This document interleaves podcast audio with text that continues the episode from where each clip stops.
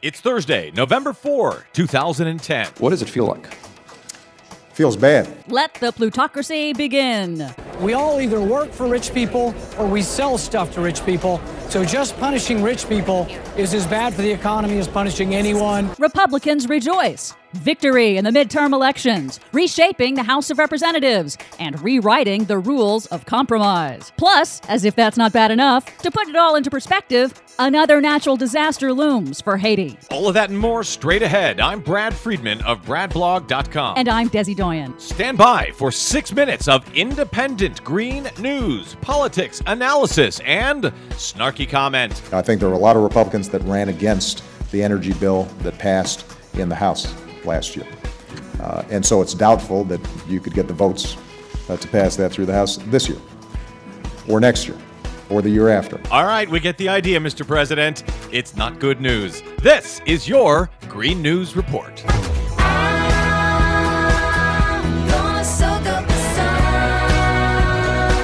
Today's Green News Report is sponsored by you. Yes, you. You help the Green News Report stay on your mainstream media public airwaves. We tell the truth, but can't do it without your help. Please stop by our website, greennews.bradblog.com, and hit that PayPal button to help contribute to our efforts. We rely on you. You can also PayPal to greennews at bradblog.com. Okay, Des, well, it looks like on Tuesday, the Democrats took a shellacking, as President Obama said, or as George W. Bush once said when uh, his team lost, they took a thumping. Yes, they did indeed. There are some fairly serious ramifications for the planet, but we'll get to that in a moment. Fairly serious, some Yeah. very serious indeed. Yeah. Yeah, first, uh, maybe this will help put things into perspective. Tropical storm Tomas is bearing down on earthquake ravaged Haiti. Tomas is projected to make a direct hit on Friday and may strengthen into a hurricane in the meantime. Government officials in Haiti have ordered voluntary evacuations in advance of the storm, but few of the over 1 million people still living in flimsy shelters in crowded tent camps 10 months after January's devastating earthquake have anywhere else to evacuate Yeah, to. they've got nowhere to go, and they're living in tents, and they're about to be hit with a hurricane with no shelter. Uh, this is a very serious and very scary situation uh, heading towards Haiti right now. Yes.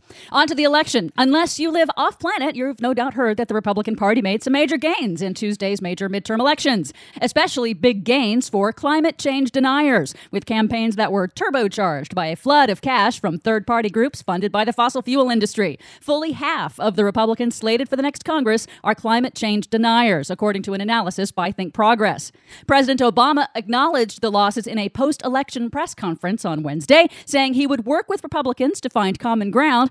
But as you heard in our opening, the president has already given up on comprehensive clean energy and climate legislation. He has, but now this moves to the EPA, does it not? Can he not order the EPA, as the Supreme Court did, to in fact enforce rules about uh, greenhouse gas emissions? He can, but there's a move on in the Congress, both from Republicans and conservative Democrats, to try to strip the EPA of authority either permanently or for a period of years. But that would still have to be signed by the president, which is un- right. unlikely. Yeah, he has veto power. He can order the EPA tomorrow to start regulating greenhouse gases. As far There's as a I- very long rulemaking process, but point taken, he can help that get started. He can, and frankly, he must, I believe, if we are to move forward with what scientists say.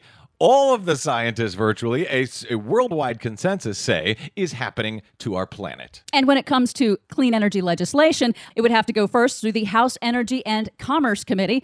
And the guy who would be the chairman. Remember this guy, the Republican House member who apologized to BP this summer when the White House required them to create a compensation fund for victims of BP's oil spill in the Gulf? I apologize. I do not want to live in a country where any time a citizen or a corporation does something that is legitimately wrong is subject to some sort of political pressure that is, again, in my words, amounts to a shakedown. So I apologize. Yeah, that guy, the one who thinks that taxpayers should be the ones paying for cleanups. That's Representative Joe Barton of Texas. He's likely to be the next chairman of the House Energy Committee. The Obama administration has also indicated they may be hiring a cadre of new lawyers because the new House Republican majority is already anticipating cranking up investigations into the administration, just as they did during the Clinton administration. And investigations into climate scientists and climate science. This, of course, forwarding their conspiracy theory that there is a massive uh, global conspiracy to uh, pretend that the Earth is warming and that man has something to do with it. It should be both insane and amusing on C SPAN over the next couple of years, I think. As far as statewide propositions are concerned, Prop 23 in California failed. That's the ballot initiative that would have killed California's landmark global warming law and had national implications for the clean energy industry. That failed, but Prop 26 passed, and that was similarly funded by uh, dirty fossil fuel companies, making it more difficult to apply fees to those dirty fossil fuel industry companies.